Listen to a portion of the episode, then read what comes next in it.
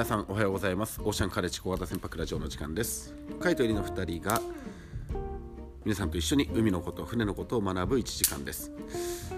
今日のテーマは、えー、実はリクエストが来ておりましていつも聞いてくださっている達明さんから、えー、来ておりましてえ、シャークアイランド、え、ジャクソン湾のレースを見て、あ、ごめんなさい、えー、最初から読んだ方がいいですね。えー、マイセンセール GP を楽しんで見ています。先日、第7戦オーストラリア、ポートジャクソン湾のレースを見ました。えー、カイさん、エリさんにはおなじみのエリアですよね。風光明媚でいいところですね。シャークアイランドが、えー、なかなかの場所にあるのですね。一度、ポートジャクソン湾でのお話を聞かせくださいということで、あのーポートジャクソン湾いわゆるシドニーハーバーになりますね、えー、今日はですねちょっとあの勉強からは離れてえー、海外での、えー、体験海外で、えー、ヨットに乗ったりとかですね、え船に乗るという魅力について、え少し皆さんとお話をしたりとか、え皆さんの経験をいただいたりとかエリさんと、え海外での、えどうやって船に乗ったらいいのとかですね、えまたは、えシドニー湾での体験なんかを、えちょっと皆さんと一緒にですね、え学んでいこうかなと思っております。今日もですね、えー、エリさん来てくださっております。エリさんおはようございます。おはようございます。今日はあのちょっとお勉強から離れてシドニーハーバーのお話をしたりとか、えー、海外での、えー、ヨット体験、えー、帆船体験セーリング体験なんかのお話を聞きたいなと思ってるんですけども大丈夫そうですか？あの皆さんのマイ海外セーリング体験もお聞きしたいですね。そうですよねなんか、えー、今日も、まあ、いつもですねリクエストであったりとか質問、えー、といつでも、えー、大歓迎ですので、えー、ぜひ今日もね体験談として海外セーリング体験がある方は、えー、ちょっと皆さんの知識もお借りしたり、えー、経験談を皆さんに教えていただきながら、まあえー、世界の海を少し見ていこうじゃないかという日にしたいと思ってます。今日今日ねちょっと実はあの皆さんにあの朝お忙しいなとは思ってはいるんですけど話をねしようと思った時にシドニー湾のあのポートジャクソンベイですね、えー、の地図を見ながらじゃないとちょっと難しいかなと思いながら僕自身もですね見てるんですけどエリさんシドニー湾の形とかってこう思い浮かびます？いや私も見てます。あ見てます。なんかでもあのシドニー湾であの船に乗って働いたことがあるんですけど、はい、やっぱり安全な港だなこう入り組んでいてあのなんていうか外洋の波がそんなに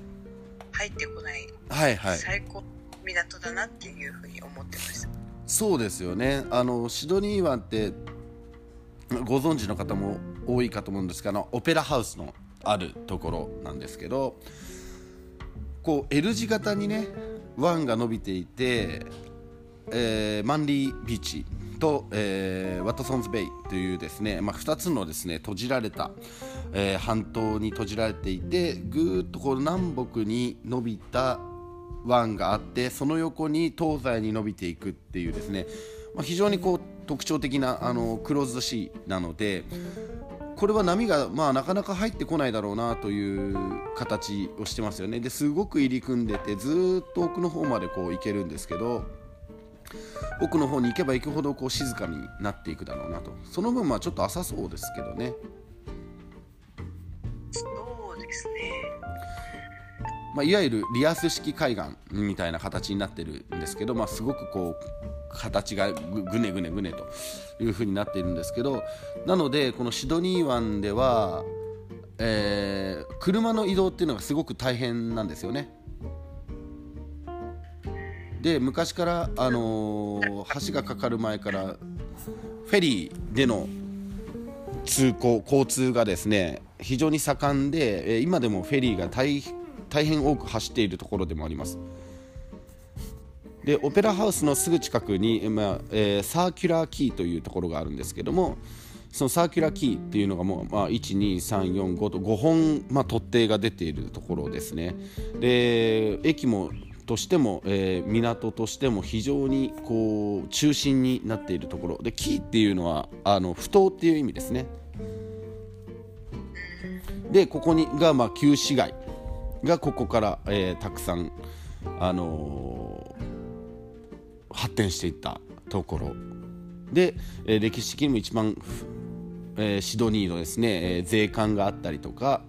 えー、天文台があったりとかその反対側に、えー、ここですね、えー、これ何て読むんでしたっけ？どこどこですか？あのあそこ あの船が止まるところサーキュラーキーではなくて反対側の何でしたっけあの旧市街の下のなんていうとこでしたっけあそこ。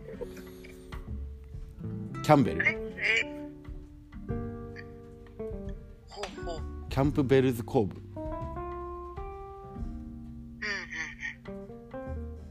ですよねそうですね。うんここに、まあ、帆船が止まるというところなんですけど、まあ、ここもずっと全部旧市街ですよね昔はここは今はホテルとか建ってますけどあの飲み屋さんばっかりのパブばっかりあるところでシドニーで一番古い170年とかだっけな？とかの、まあ、古い、えー、パブなんかもあったところですね。ありますね。はい。なんかそのそれだったかな。なんかそのパブ昔はこう小さい小舟でそこまで来れたんだみたいに書いてあったような気がします。あそうそう。あの今なかなか出れないんですけどあのこのシドニーブリッジですね、えー、ハーバーブリッジか。ハーバーブリッジのたもとにある、えー、すごく古いパブなんですけどそれ有名な話であの小舟でつけて、えーと、下にその港小高いところにあるんですけど港まで、えっと、トンネルが掘ってある。でトンネルを通っていくと港まで行けるっていうところでしたね。そうですね。はい。名前が忘れちゃって場所も忘れちゃいましたけど。あえ？これロロードネルソンでしたっけ？違うな。ロードネルソンっていう場所じゃなかったですね。忘れちゃいましたね。最近のはちょっとよく分かってないですね。すいませんまあ、えー、そんなですね風光明媚でたくさんの、あのー、観光名所があるシドニー湾ですけども独特のルールがあったり、えー、なぜ、まあ、地形的にも、えー、非常に面白い地形をしてるんですけども、まあ、港がね栄えるっていうのは少し地図を見ながらなんですけど、えー、特徴的な場所が栄えているというところが海外の港を見ると分かるかなと。特に古い港を見ると、えー、よく分かるかなというふうに思っております。でいい港の見分け方であったりとか、えー、その土地のですね、えー、少し変わった見方海から見る港の見方っていうものを今日は、え、皆さんと一緒に考えていきたいなと思っております。おります。ただね、えー、シドニーいいとこですよね、えー、めちゃくちゃ、えー、穏やかでいいとこなんですよ。だから、え、ヨットが盛んなんですよ。っていうことだとちょっと直接的すぎるかなと思ってるのでなぜ、えー、こんなにいいところがああったのか。でどうしてここが栄えてきたのか。っていうところまでちょっと皆さんとお話をしていきたいなと思ってます。実はですね、えー、シドニーがそのヨットが盛んである理由が一つ。その先ほどエリさんが言ってくれた特徴的なこの安全な港っていうのがあるんですね。でもう一つなんですけど風が安定してるっていうのがあるんですよ。暖かい時期に風がこのオセアニアっていうのは一定した風が吹くんですね。なので日本と違って逆なんですよ、えー、冬穏やか。で夏いい風が吹くと。日本の太平洋側はこの間も勉強しましたけども、えー、北西風の安定した風が吹くのは冬ですよね。ですので、えー、夏は逆に風が吹かないで、えー、うねりばっかり大きくってっていう風になると、まあ、ベストシーズンが冬になってしまって寒いシーズンになってしまうと日本の太平洋側ね。気候的にすごく素晴らしいっていうのがあると思います。それとシドニー湾というところに、えー来た歴史的なものもあると思うんですよ。このですね、えー僕たちが働いてたあのシドニーハーバートールシップ、え1日何時間です4時間ぐらいのクルーズですかね？3時間から4時間ぐらいのクルーズですよねあれね。えっ、と短いのは間半から2時間みたいなのあったような気がしますけど。あそうですか。あの僕の時とエリさんの時ってこう時代が違うのでえっと僕が行ってから大体10年後ぐらいにエリさん行ってるんですよね。そうですね。そうですよね。僕が行ってた時の10年後にエリさんがまあ同じ会社で働いていたということなんですけどもあのー僕の時はやってなかったんですけどあのシドニーのその僕の時はただセーリングをして、まあ、シャンパン飲んでっていう感じだったんですけどあのヒストリヒストリック・ボヤージュみたいなのやってますよね今ね。やってます。あのシドニー湾の歴史を、えーガイドが、えー面白おかしく喋りながら帆船に乗って、えー語り尽くしてくれるというですね、えーシドニーのその歴史を海から見た歴史というものを喋りながらはあのこうクルージングしてくれるそれをまあおつまみ食べたり、まあ、ワイン飲んだりとかしながら、えー遊べるというのがあるんですけどその乗れるというのがあるんですけど結構昔から実はそれはあって。でシドニーシドニーハーバーというもの自体がその帆船でまあ開かれた、まあ、歴史的にも、まああのーここに港が、えーまあ、ジェームズ・クックが来て、えー港を開いてでその後監獄になってで監獄の後独立してでここはやっぱり今でもその帆船に乗ってやってきた僕たちはイギリスから帆船に乗ってやってきたという気持ちが強いので海に向いてるんですよね。その海から開かれてきましたよという港なんですだからあのー東京湾の中で言えば横浜であったりとか長崎であったりとか神戸であったりとかえここは海で発展してきましたというですねあの歴史的背景を持っている港ですのでその観光資源としても港を非常に重要視しているので発展しやすいと。でいつか皆さんでまあまあ行ってみたいなと思うんですけどやっぱ風光がすごく綺麗なところなのであのゴミも一つも落ちてないようなところなのであのみんなで守ってる。あのあんまりこうなんていうんですかね。貨物船とかあの大型船とかがあの大型船のそのタンカーとか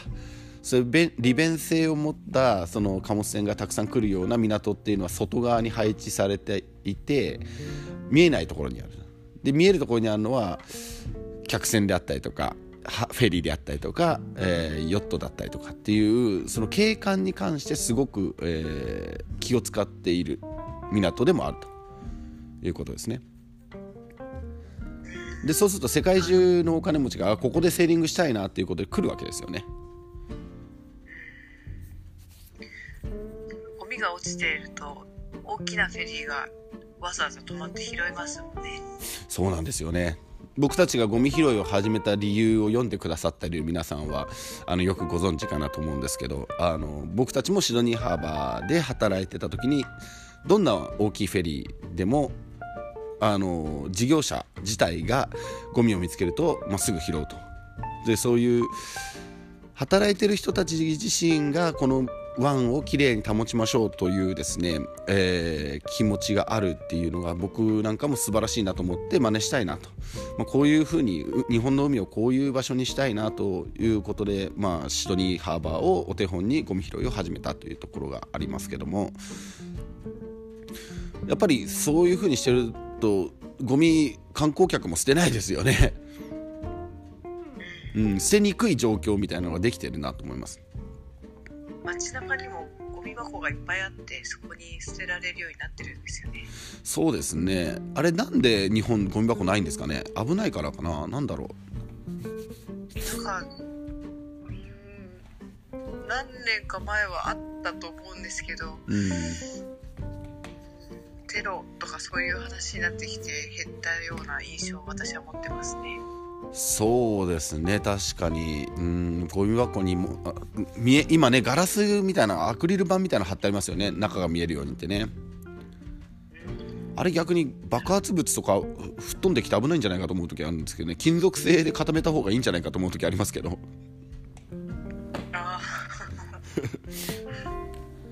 アクリル板がと飛んでく飛んできますよね。危ないですよねあれね。まあまあ多分その辺は検査もよくしてるんでしょうけど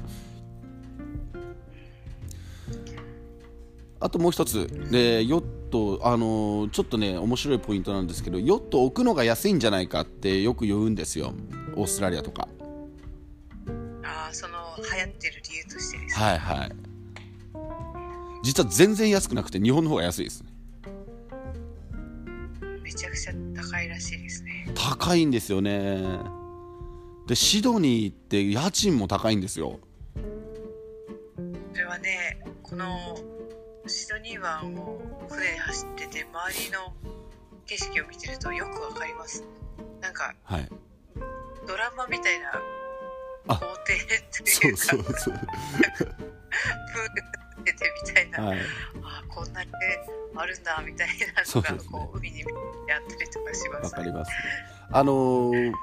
まあ、地図を見ながら、えーもし皆さんおお時間ありましたらぜひですねシドニーハーバーと打ってもらってですね、えー地図を見ながら進めて、えー一緒に、見ながらやってもらいたいなと思うんですけど僕がいた時は、えーシドニーのですねこのサーキュラーキーというシドニー、えーシドニーのハーバーブリッジがあるところの、えーものすごく中心街があるオペラハウスとかがある中心街なんですけど普段船はですねそのそこからずっと西の方に行ったですねコカトゥアイランドというですね、えー cockatoo というのはあのオウムのことですね。であの白いオウム。あの黄色いトサカがある白いオウムなんですけどそれを cockatoo というんですけどもそのコカトゥーアイランドもともとえードックになってる造船所になってた島なんですけどもここここに船が止まっててこれ無人島なんですけど、あのーまあ、キャンプサイトとかあるんですけどねそのコカトゥアイランドに船が止まっていてそこで僕たちは普段暮らしてる。で、えー朝、えー起きたらですね出港準備をして、えー船内の整を整えながらサーキュラーキーの方に向かっていくと。でえーキャンプベルズコーブところのというところまで、えーそのサーキュラーキーの少し外側のブリッジハーバーブリッジの近くですねの旧市街のところに船を止めてで、えー東側、まあ、風によってなんですけど、えー西風が吹いている場合は東側のですね、えーローズベイシャークベイ、えーシャークビーチですね。その辺りまでセーリングをしていってぐるっと回ってくるというですね、えーシャークアイランドの辺りをぐるっと回って帰ってくるというコースなんですけどこのですねハーバーブリッジから西側というのは庶民が住んでるんです。で、えー少しまあレンガであったりとか、まあ、海外のいわゆるお家、えーあちょっと赤と白みたいなか、うん、可愛らしい感じのおのアパートとかですね、えー大きめのお家がちょっとあるぐらいなんです。あのこう、まあ、ひしめき合ってるというかね、えーっていう景色なんですけどハーバーブリッジが外側のですね、えこの東側のローズベイとか、えーこの僕覚えてるんですけどシャークビーチミルクビーチのあたりですかね、えーポイントパイパーとか書いてありますけどこの辺りはもうスーパー金持ちが住んでます。ねさっきエリさんが言ったあのヨットとかあれですよね確かヨットハーバーがあるんですけど確かここの辺にヨットを止めといて景観が悪くなるからっつってなんか物を干しちゃダメとか言って聞いたことありますよ。えー、それは知らなかったです。でも確かに言われてみれば洗濯物が傾いてるの見たことないですね。ねえすないで確か僕の時はあんまりあのね停泊をしちゃいけないっていうのであの海からその家が見えるようになってるからあのここはただ通り過ぎるしかしちゃいけないみたいなこのローズベイ。って聞いたことありますよ。シャークアイランドの近くはアンカーを打っちゃいけないみたいな。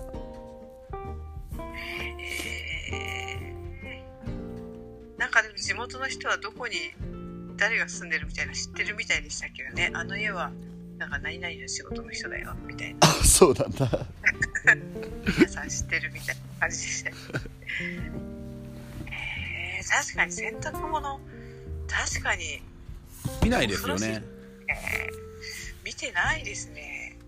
なんかね面白いもんで僕そういうとこ住んだことないから分かんないんですけどあの桜木町のもうなんか洗濯物干しちゃダメだってあのあそこの高層ビ高層マンション？見ないですね。あれはでも危ないからだと思うんですよ。なんかそういう話を聞いたことありますね。布団とか落ちてきたら危ない。そうあんな高さから布団落ちてきたら危ないですもんね。ね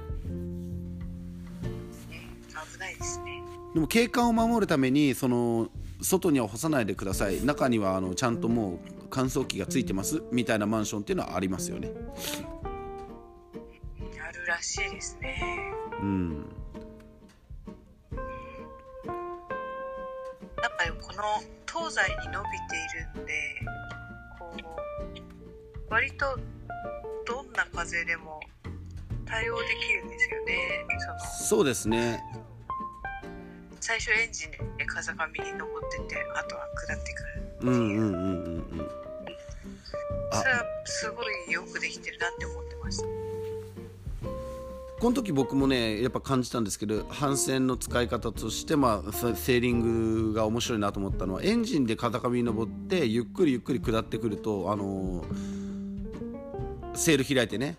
で前半はこうエンジンで走りながらわーわーわーわーお酒を飲んだりしてで少しこう落ち着いたところでセールをバーッと開いてでそこからはゆっくりゆっくり、あのー風下に向向かって下っていって終わりっていうの。あれ美しいですよね、あのー運行の仕方として。しかもねちゃんとエンジン切るんですよ。切りますよね。切ってるんですよ。静かになりますもんねそうなんですよ。あれすごくいいなって思ってて。大変だけどちゃんと落としてるんですよね今思えばすごいですね。だ日本の体験クルーズとかってちょっとこうあの苦言みたいになっちゃいますけどクローズドホールドだみたいな感じでねこれすごいだろうみたいな感じで結構辛いセーリングをするじゃないですか。それだったらあんまり好きにならないと思うんですよねセーリングを好きになるってことはやっぱり一番美しい場所一番わすごいないいなっていう場所を見せるっていうのがやっぱりシドニーとかあの、まあ、オーストラリア人ニュージーランド人、えー海外のセーリングの文化を持ってる人たちって上手だなっていうふうに思ってます。初めて乗る人にはあのゆったりとで楽しいセーリングを極力やっていくと。お大反戦だから余計ねそうですね。なるのも安全というか。うん、確かに確かに、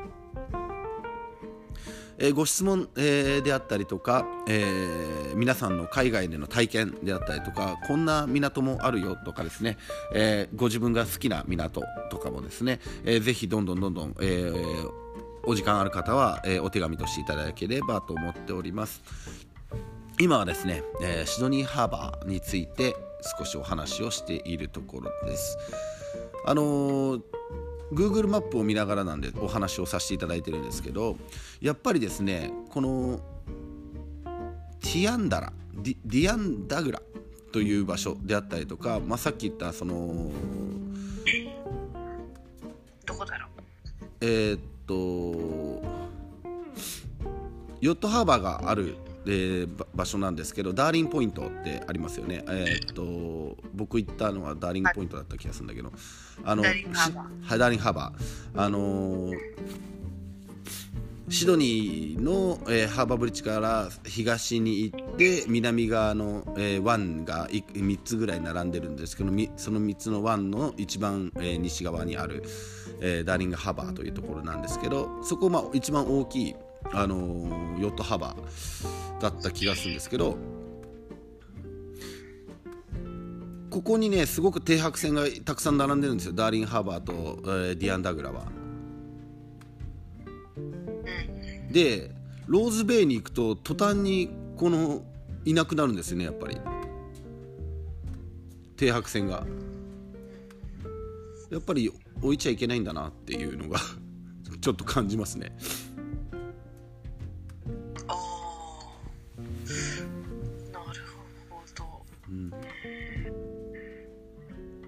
なんかこここう海洋博物館みたいなのがダーリンハーバーのところにあって。はい。あエリさんダーリングハーバーってそっち行ってますよね。そうだそうだ。じゃなくてねダーリングポイントっていうのがあってここにねえー、っとクルージングヨットクラブ・オブ・オーストラリアっていうのがあるんですよ。セーリングクラブがああなるほどなるひほど東側の方ですね。東側うん、東側の方ですね。うん。ここがすごくあの僕見学させてもらってめちゃくちゃいいあの港でしたけどね。し静かで。ね。確かにヨットがすごいたくさん止まってますよね。うん。なんかあ Google マップで見るとちょっとゾッとするぐらいの量止まってるように見えるんですけど。いやでもねあれ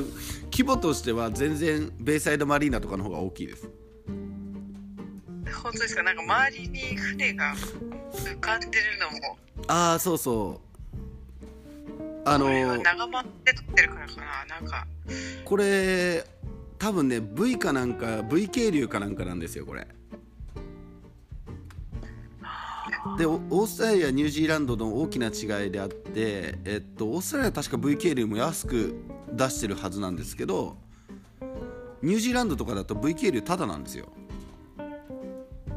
すごいですね。勝手に止めていいよみたいななってて。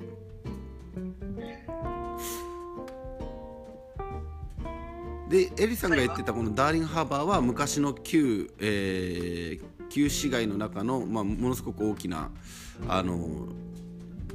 あれですね。えっと一つの港があった場所ですよね。そうですね。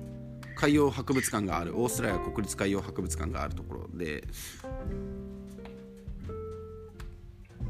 今でもなんか客船とか泊まるんでしたっけ？客船がそこに泊まるわけじゃないんですけれどそこにその大きな帆船があってでそれが月何数回かなんかこう出て走るんですよね。ああなるほどなるほど。あのあ有名なあのエンデバーとかですか？そうそうそう。うんうんうん。そうなんですよそんなに帆船がたくさん泊まってるってわけじゃないんですよね。あそっちのダーリンハーバーはそんなに止まってるっていうわけじゃなくてでしかも結構こう狭いじゃないですか。うん。はい。でこう狭いところで周りが陸に囲まれててで、はい。なんていうかね一回そこでこういろんな船が並んでってでその中に入ってぐるーっと回ってで出てくみたいなこうパレードみたいなのをしたことがあって。なるほど。そうそうすると周りにみんなその人が陸からそれを見て楽しめるんですよ。なんかちょっと花火みたいなのあげながら。へえ。見てる方は最高だと思うんですけど船に乗ってる方はすごいヒヤヒヤというか怖くって。なるほど。ぶつかったので。そうこのそここに入るところの時にすごい狭いこのピアモントブリッジの下がすごい狭かったんじゃないかななんか。そんなのここでしたようだと思うんですけどね。ここじゃなかったかな。ピアモントブリッジっていうのはこのあれですね。あの僕覚えてるんですけどこれあの跳ね上げ橋かなんかですよねこれだから回転してあ開くやつでしたっけ？あやっぱそうですよね。なんかすすっごい狭く、うんうんうん。そこだけ開くよね。そうそうそう。回転して開くあのすごい狭いところでしたね。確かに。覚えてますよ。で中にあれですねショッピングモールみたいなのがあって。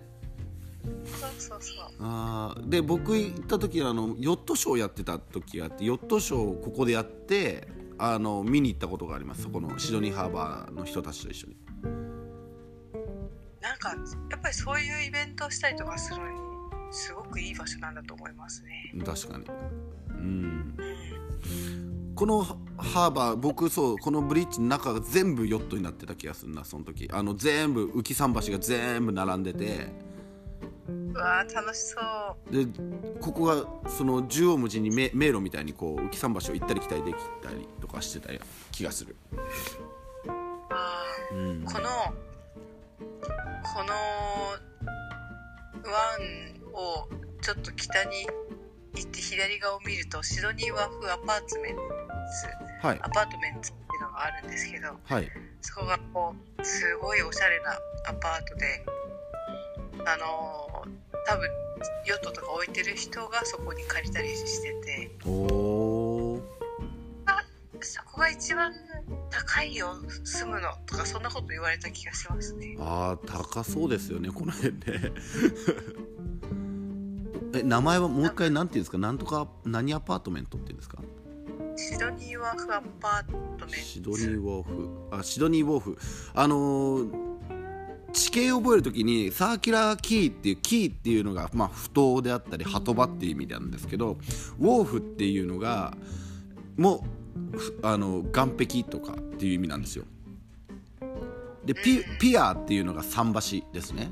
でジェティっていうのはもう少し小さい桟橋になります。その違いが覚えられない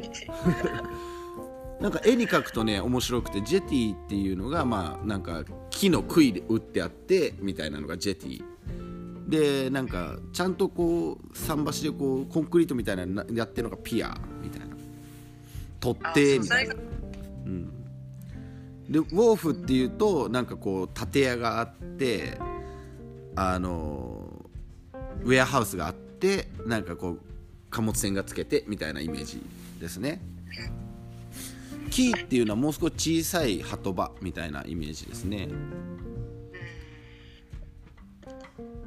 でも甲斐さんあのはい。さっきさっきの、はい。さっき見てた東側のあの湾ヨットが止めてあるはい。ダーリンポイン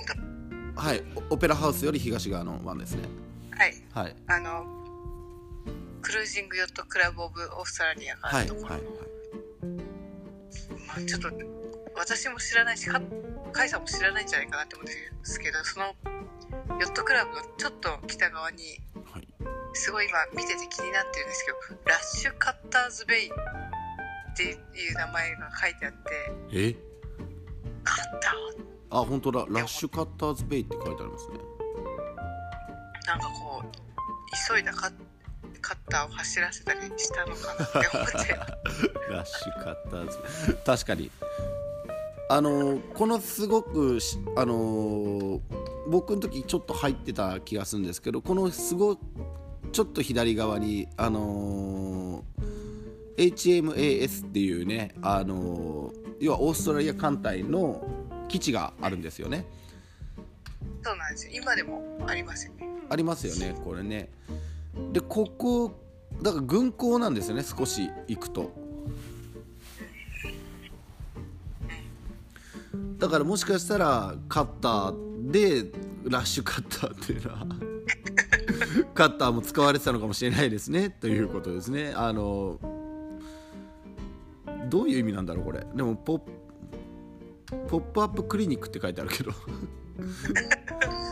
こはちょっとねもうよくわかんない。ーズベイね書いてあります。ね面白いです。ねなんかあとこの湾の真ん中に橋橋からこう東の方に行って1個目の島というかフォートデニスンってはいはい書いてあるはい昔はこれは監獄になってたんうん。ですね。き聞いたことありますね。うん。フォートデニスン。今は観光地になっていて。ものすごいおしゃれなあれですよね。あのー昼間っからワイン飲む人たちが赤いこの傘をバカッと開いてその下でサングラスかけながらあのシャンパンだかワインだかカキだか食ってるようなイメージのと島なんですけどここあある意味一番のこう 贅沢かもしれないですそうですね。昔と砦になってたのか砦だったんだっけな？なんかうん。鳥で鳥でとも聞いたと思うんですよね。うん。なんかゆこう走ってこの島のすぐ東側をこうくるっと回ってあのハーバーブリッジの方に戻ろうとしたら釣りをしてる船がいてはいこでねぶつかりそうになってすごい揉めたことがあります。ここじゃ釣りしちゃいけないんだぞとか言って。なるほど。あそうシドニー湾でセーリングやるとき気をつけなきゃいけないのが1個ローカルルールがありますね。あの全部事業者船が優先ですね。フェリーであったりとか観光船だったりとかっていうのが全てに対して優先されますよね。そうですね。でも意外と意外とそのヨット乗ってる方で知らない方も多かったりしてこっちがスターボードだとか言って言われたりしましたね。オーストラリアでもそういうことあるんですね。ただまあすごい数出ますもんね。あの平日3時ぐらいからものすごい量のヨットが出てきてで日曜日とか土曜日なんていうのはとんでもない量朝からいますもんねいつ働いてんのかなっていうぐらいヨット出てきますよね。あの3時夕方夕方というか午後の3時4時にはバーッと出てきてあーってことは皆さん仕事は2時か 3時には終わってそうですね。いいなと思って。大体レースが行われるのがこのシャークベイですね。シャークあーごめんなさい。ローズベイの北側ぐらいのこの、あのーマンディービーチのまでの海域この南北に伸びているあたりでレースが行われ大型船のレースが行われていて小型船の場合はこのシャークアイランドのあたりでレースが行われていてでこのクラークと、まあ、僕クラークアイランドってこよく知らないんですけどフォートデニスのあい、ま、周りに来るともうやってないですよね。あのこれよりかなり東側じゃないとやってないような気がしますね。そうですね。あのもうなんていうんですかね。フォートデニスから西側は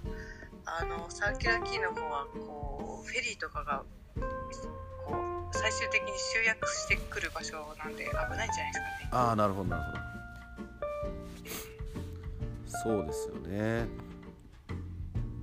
なんかでもね舵握ってないと最高ですよ。いっぱいヨットがいて綺麗だなとか言って。ああそうですねぜひおすすめですね。あの僕はあの船のへさきで見張りをする役だったんですよね。無線機を持って。でそうするとあのバウスプリットに立ってこう見てると全部避けてくれるわけですよ。こうヨットが。で目の前でこうタックをねとか、えージャイブをしながらですね。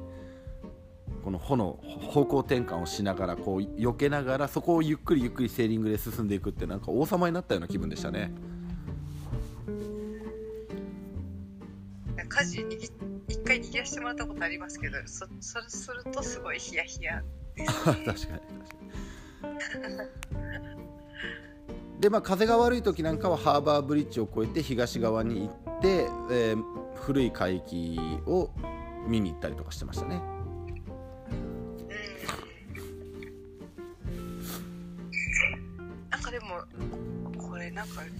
本当にリアスというか不思議なんですけどあんまり地震とか津波っていうのはないってことなんですね。ああ聞いたことないですねシドニーで。ね。地震とかあんまり聞いたことないですね。ね聞かないです。よねうん。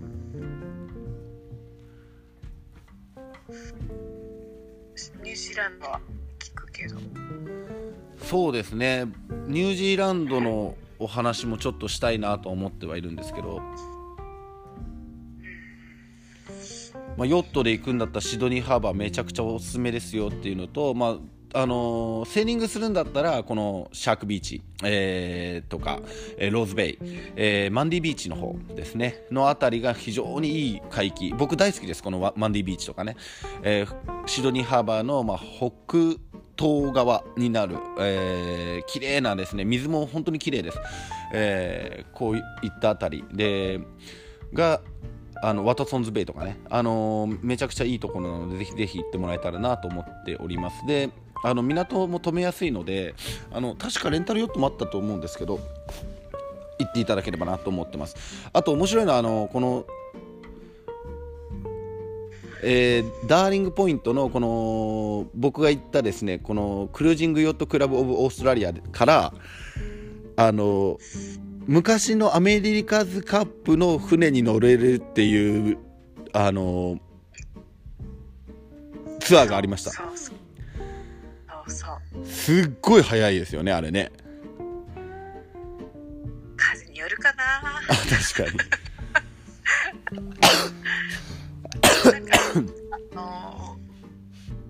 ハルですよね。モノハルのうん。あれ300ドルぐらいかかるんでしたっけ？そうなんですよ。ね、結構高いよね。乗ろうと思ったんですけどどうしても踏み出せないこうですね。高級な高級な。体験。だって僕がいた時に帆船に乗るのが、えーっと100ドル以下70ドルとかだった気がするのねでなんでアメリカズカップの船に乗るのがもっとちっちゃくてもっとなんか何も設備がない船で乗組員も少ない船で300ドル以上払わなきゃいけないのかなと思ったのを覚えてます。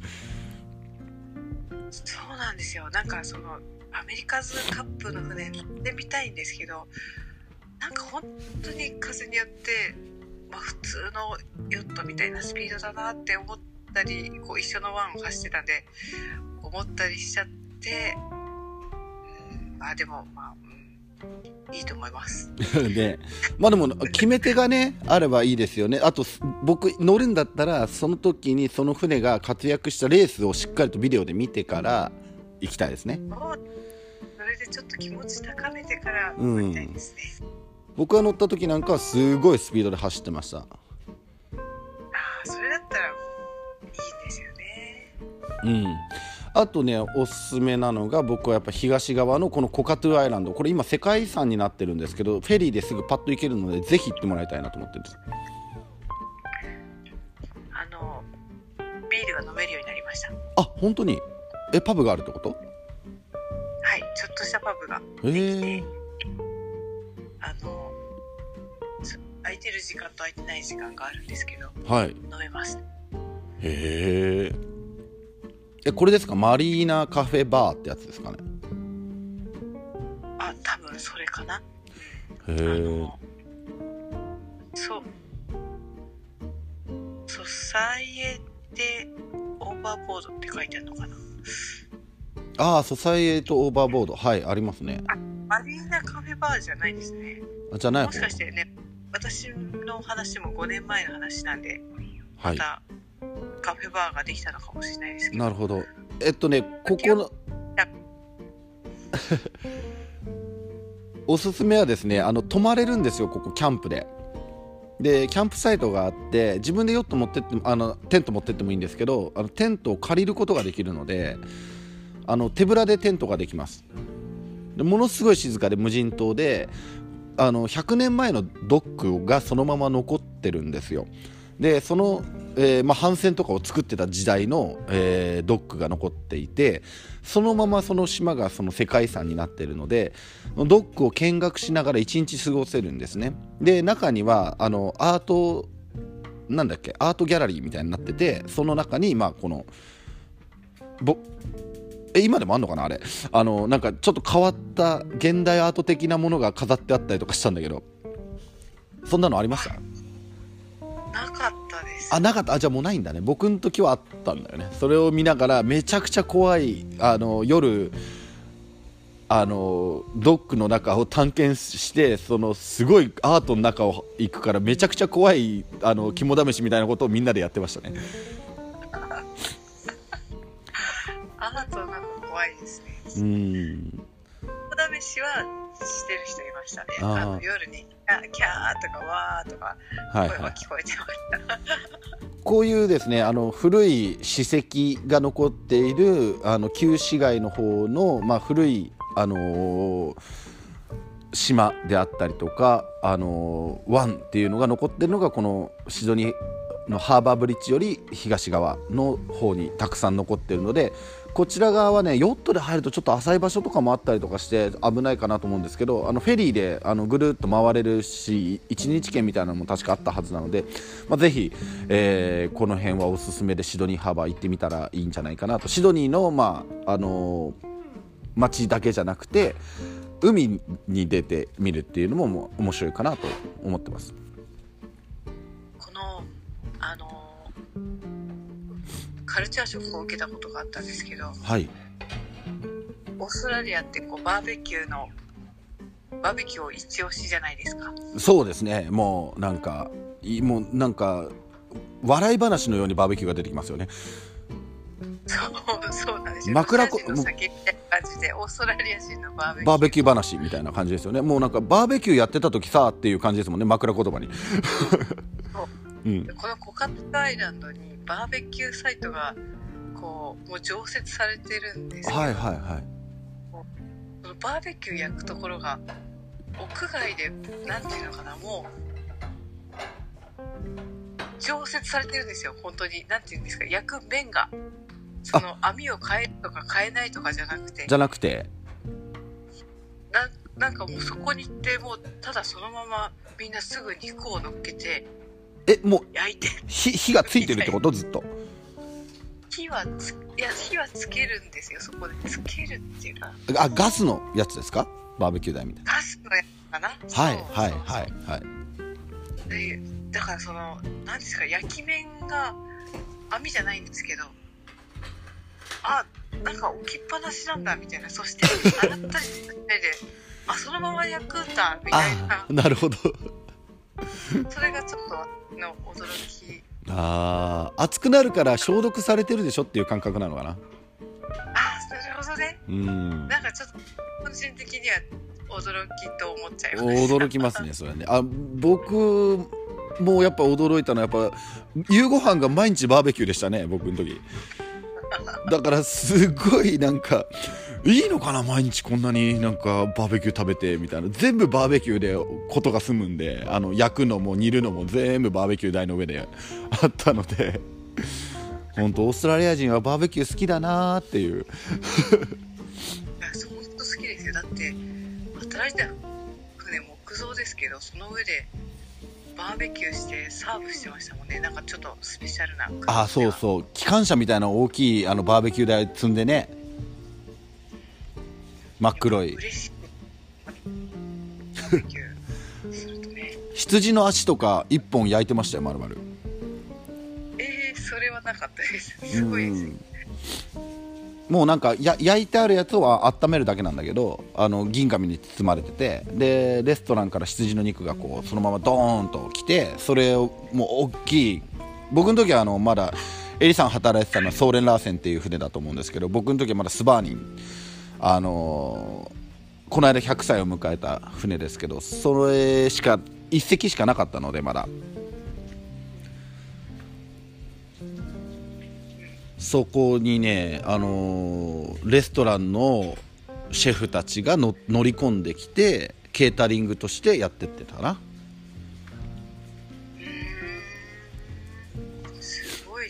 うーん面白かったですよシェフが乗り込んできたのはアラブの王子様とお姫様が新婚旅行で来られた時に一回乗り込んできました。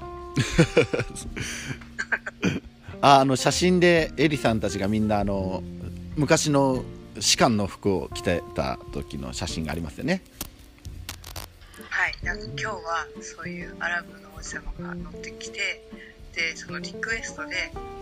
まあ、昔の帆船だから、はい。乗組もそういう格好をしてほしいって言ってす着てるんですけどうん。裸足だから コスプレ感がすごい 普段着てないなっていう感じ。裸足なんだ。裸足でしたね。だってねマストとかパッて残るから。そうですね士官が登らんよなって思いながら。まあいいんじゃないですか。いやしかも登らないとねやっぱり。マストには。士官国の人たちがわらわらと登ってるからなんか。まあ、まあ、雰囲気さえあればいいのかなみたいな。エリさんじゃあちょっとここでもうすぐお時間も来ちゃうのでもしあのまあシドニーの海を楽しむというテーマであったら、まあ、観光に行って、まあ、誰かをね例えば今日聞いてくくださってる皆さんもいるんですけどみんなを案内するとしたらどんなコースをプランニングしようかなと思ってます？まあ2泊3日とかで。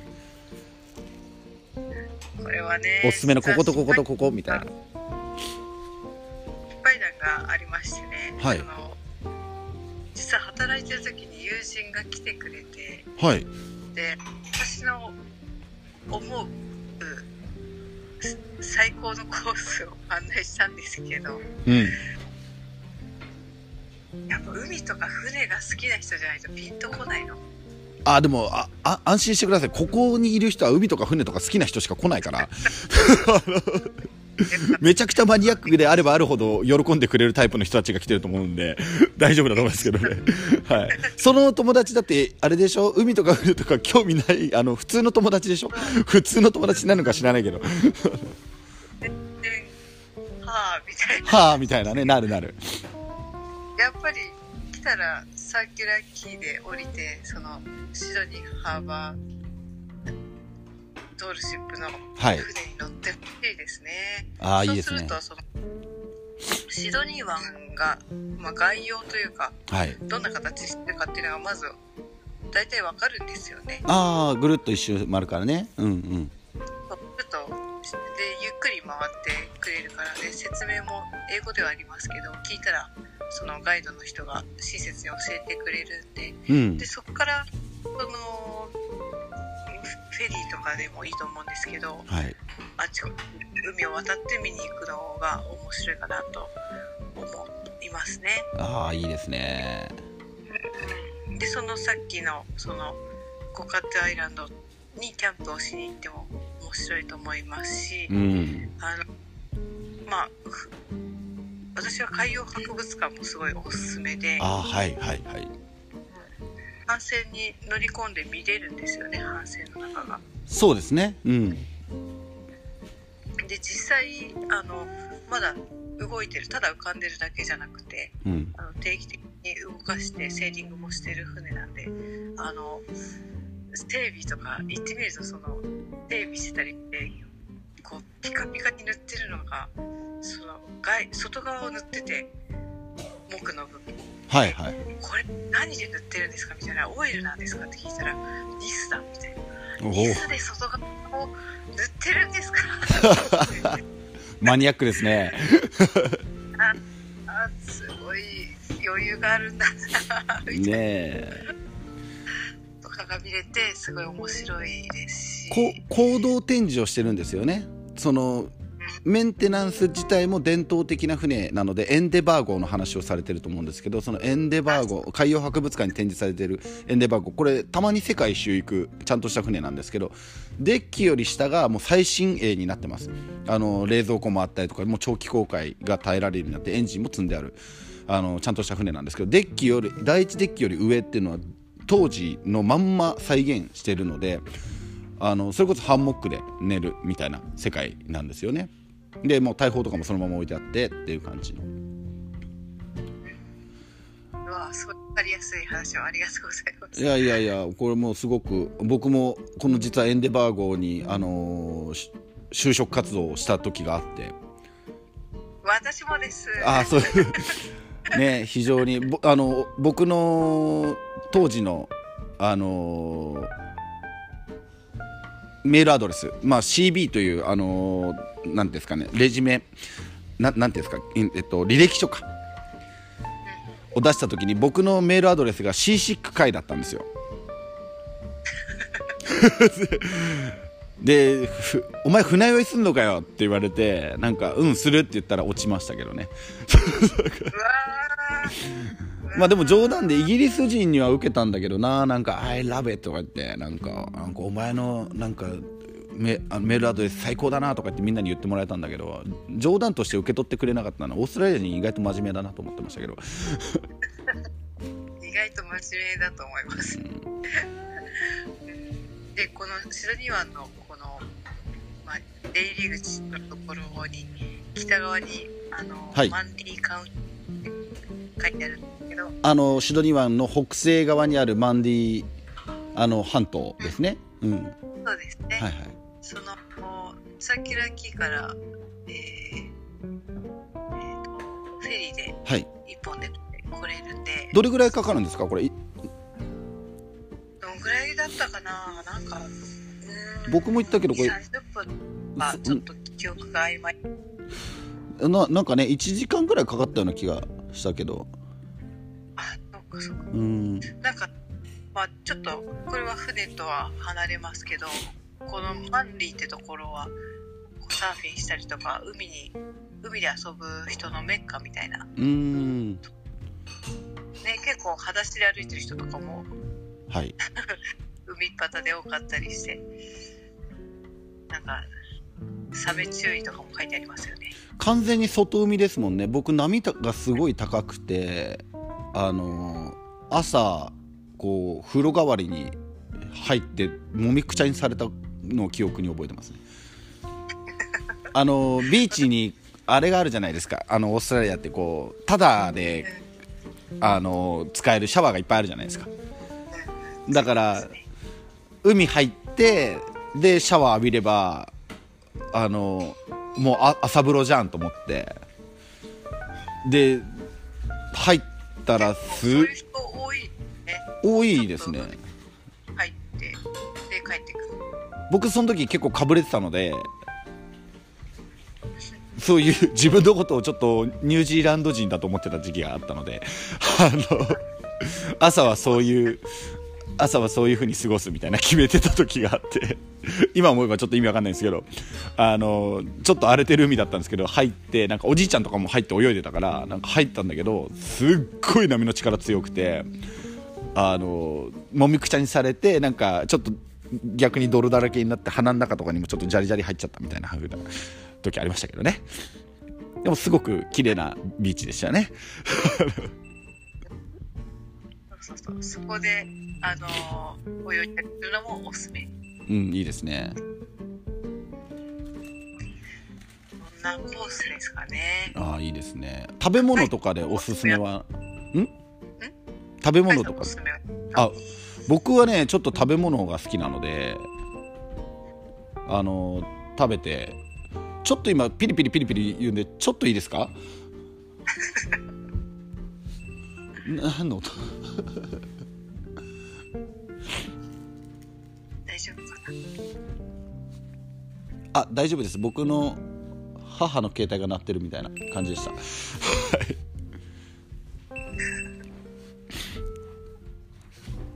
えーっとねあのーシドニーハーバーであのエリさんが言ってくれたあのー海の旅っていうのはもう僕それが一番いいと思う。マンディービーチでビール飲みながらもう海を海岸を楽しんで海入ったりあのアクティビティやったりとかね。で外側は結構波が高いんですけどマンディービーチ。内側はすごい穏やかなんでお子さん連れだったら内側のリトルマンディービーチとかっていうのがあってそこの辺なんかすごい綺麗だしあのおすすめ。でパブなんかもいっぱいあるしっていうのがあってあとやっぱコカトゥアイランドはぜひぜひ僕の青春などであの案内したいなと思ってるん。で、まあ、シドニーっていうすごいなんていうんですかね都会の中なんだけどキャンプができるっていうのがまあ面白いなと思ったりとかしたりして。でも僕はねやっぱシドニーはねパブ巡りを一緒にしたいなと思ってるんですよ。おすすめはこのサーキュラーキーのこのキャンベルコーブのあたりはあのパブ街ですね。めちゃくちゃいっぱいあのだいたいホテルって書いてあるのはだいあのだいたいパブです。なのであの皆さんと地図を見ながらですね、えー進んでいくとここにはまあシドニーで一番古いパブがシドニー天文台の近くにあったりとかこれあの港までねあのトンネルが続いてたりとかすごく面白い場所ですね。あとクラフトビールが美味しいのがエリさんと確か行ったのがなんか美味しいクラフトビールのお店ありましたよね。ありますね。これ多分あのダーリングハーバーの近くだった気がするんですけどこの辺も一緒に行きたいなと思ってて。で僕が一番おすすめしたいのはシドニーはここっていうところがあってですね。あの中華街があるんですよでこの中華街がですねちょっと見つけられないんですけど どこだったっけ？って思って。ダーリンハーバーの方でしたっけね？中華街が中華街が。シドニーの中華街ってどの辺だったっけ？ああったシドニーチャイナタウンってありますね。ダーリンハーバーの南ぐらいのあたりですね。ここねあの本当に安くて美味しいあのフードコートとかあってあの全部中国人しか飯食ってないみたいなところがあってあの大きいお店に入るとやっぱそれなりに観光地化されてるんですけど階段入ってなんかスーパーの下みたいなところにあのフードコートがあってそこが全部中国人向けのあのなんかなんですかあの赤い安いプラスチックで型をした椅子が並んであってみたいなところがあるんですけどそこでね何の魚かは知らない。何の魚かは知らないけどめちゃくちゃうまい魚を丸揚げして丸揚げでこうじわーって油がじわじわじわっていってるとこにあんかけの辛いやつをダーッとかけたやつとかね10ドルぐらいで食べれたんですけどあれもう一回みんなで食いたいなと思ってます。でそのフードコートにビールが売ってる酒屋さんが入ってるんですよ。でそこで瓶ビール買ってで勝手に飲むみたいな感じの場所でなんか全部揃ってるしでチャーハンはこの店とかあの炒め物はこの店とかね魚はこっちで肉はこっちとか全部きあのあってそこはねあのシドニーハーバートールシップの社長というかオーナーのマーティ・ウッドが大好きで教えてもらって行ったとこなんですけど。そうだシドニーの地元の人がもうシドニーのチャイナタウン行ったらあそこ行けよみたいな感じでなんていうお店って言ったらいやフードコートっつって。フードコートだけどすごい美味しいんですよ。美味しいですね。僕中華がね日本で食べる中華も好きなんですけどあの海外での中華料理って結構がっつり海外の塩の味がじゃないですか。海外風というかなんかこうなんていうんですかあのリアルリアルチャイナフードみたいななんかあんまり日本人向けにされてなくて八角とかめっちゃ効いてるみたいな。ああいうのがすごい良かったなっていうのとパブで言ったのホワイトベイでしたっけ？えーっとありますよねホワイトベイの、えー少しシドニーから離れてる田舎なんですけど、えー僕もここのホワイトベイに確かシドニーハーバートールシップの、えー基地が一つあると思うんですけど今。このはい、この上に行くとですね、あのーバードロックカフェだっけな？ブラッドロックカフェカフェって書いてあるな。これかな？あのねパブがあるんですよ小さい私はねそれは見つけられなかったというか知らないんですよね。そっちを探索してないんですよ。あが崖のね階段登ったとこなんですけど本当周り何もないそのあの住宅街にあるんですけどそこはすっごい良かった。毎週水曜日かな？はブルースナイトであのバンドが生バンドが来てくれて、まあ、大体どこも水曜日とか木曜日は来てくれると思うんですけど。あと金曜日の夜だったらあのーオーストラリア海洋博物館に展示されてるあの日本丸ぐらい大きいでジェームズ・クレイグっていう船があるんですね。エンデバーと一緒に。でこのジェームズ・クレイクっていうのがあのーまあ、大きい船なんです。これもたまにたまに出るんですけど、まあ、エンジンとかついてない昔のクリッパーですね。ウールクリッパーの代表的なフレームが鉄で、えー中がこう木でできてるっていうあの面白いあのー船なんですけどそこも見学できるんですけどその夜にシャンティーナイトって言って船乗りが集まってあのシャンティー船乗りの、えー労働歌でセールを広げる時に歌う歌であったりとかあのロープを引く時に息を合わせるために歌う歌とかねアンカー上げる時に歌う歌とかっていうのをあのまあなんだろうな民謡みたいな感じなんですけどそれをまあ伝統的なものを守りましょうということで集まってシャンティーナイトっていうのやってるんです夜。でジェームズ・クレイクの中っていうのはお酒飲めないのであのお茶とケーキが出るんですけどこのシャンティーナイトめっちゃいい空間で中こうガラーンとしたキャビンとかないのでこの船もともと貨物船のまんま復元復元というか貨物船のまま保存されてるのでその貨物の中ですごい広いあの船内でシャンティーを本物の船乗りが帆船乗りが歌ってくれる。でそれみんなでそれを覚えて、えー、1時間ぐらいか2時間ぐらいこう歌ったりとかしながらあのー、過ごすんですねお茶を飲みながら。僕はそこで日本のあのー、シャンティーはないのかって言われてあの 日本の漁師さんが歌う歌を「おいらの船は300トン」とか歌ってました。はい、はい、でそこにねそこの近くにあるあのー、えっ、ー、とねピアモントブリッジホテルっていうところがあってここも僕思い出があるんですけどここすごく古いパブであのここのあのポテト。チップスにサワークリームが乗っかってその上にこう何でしたっけねスイートチリか。かけてあるやつがあってそれめちゃくちゃ美味しいんでそれ食べてビール飲んで終わりにしたいなとみんなで。ポスができましたね。はいできましたねまあ、こんな感じでちょっとねあの楽しい海外でセーリングも楽しいよっていう道をですね皆さんと共に探っていきたい。何のこっちゃなかもしれないですけどあの小型船舶を取って日本だけっていうのはもったいないのでぜひですね海外への道っていうのを皆さんと一緒に探っていきたいなと、まあ、海は世界中につながってますから、えー、腕さえ上げれば、えー、あとチャンスがあればですねまあこの海外でのセーリングっていうことが叶うんじゃないかなと思って、まあ、今日はシドニーハーバーをご紹介をしました。で明日はねちょっとあのー、お時間が取れないかもしれないんですが、えー、今週はまたちょっとこの海外でのまあ観光じみた話をですねしていきたいなと思ってて、えー、経験で言うとあとはニュージーランド。ですね。であったりとかカナダのですねバンクーバー、えー、こちらのセーリングの、えー、経験なんかを皆さんとシェアできるのがあればいいなと思って明日無理なので明後日になるのかな？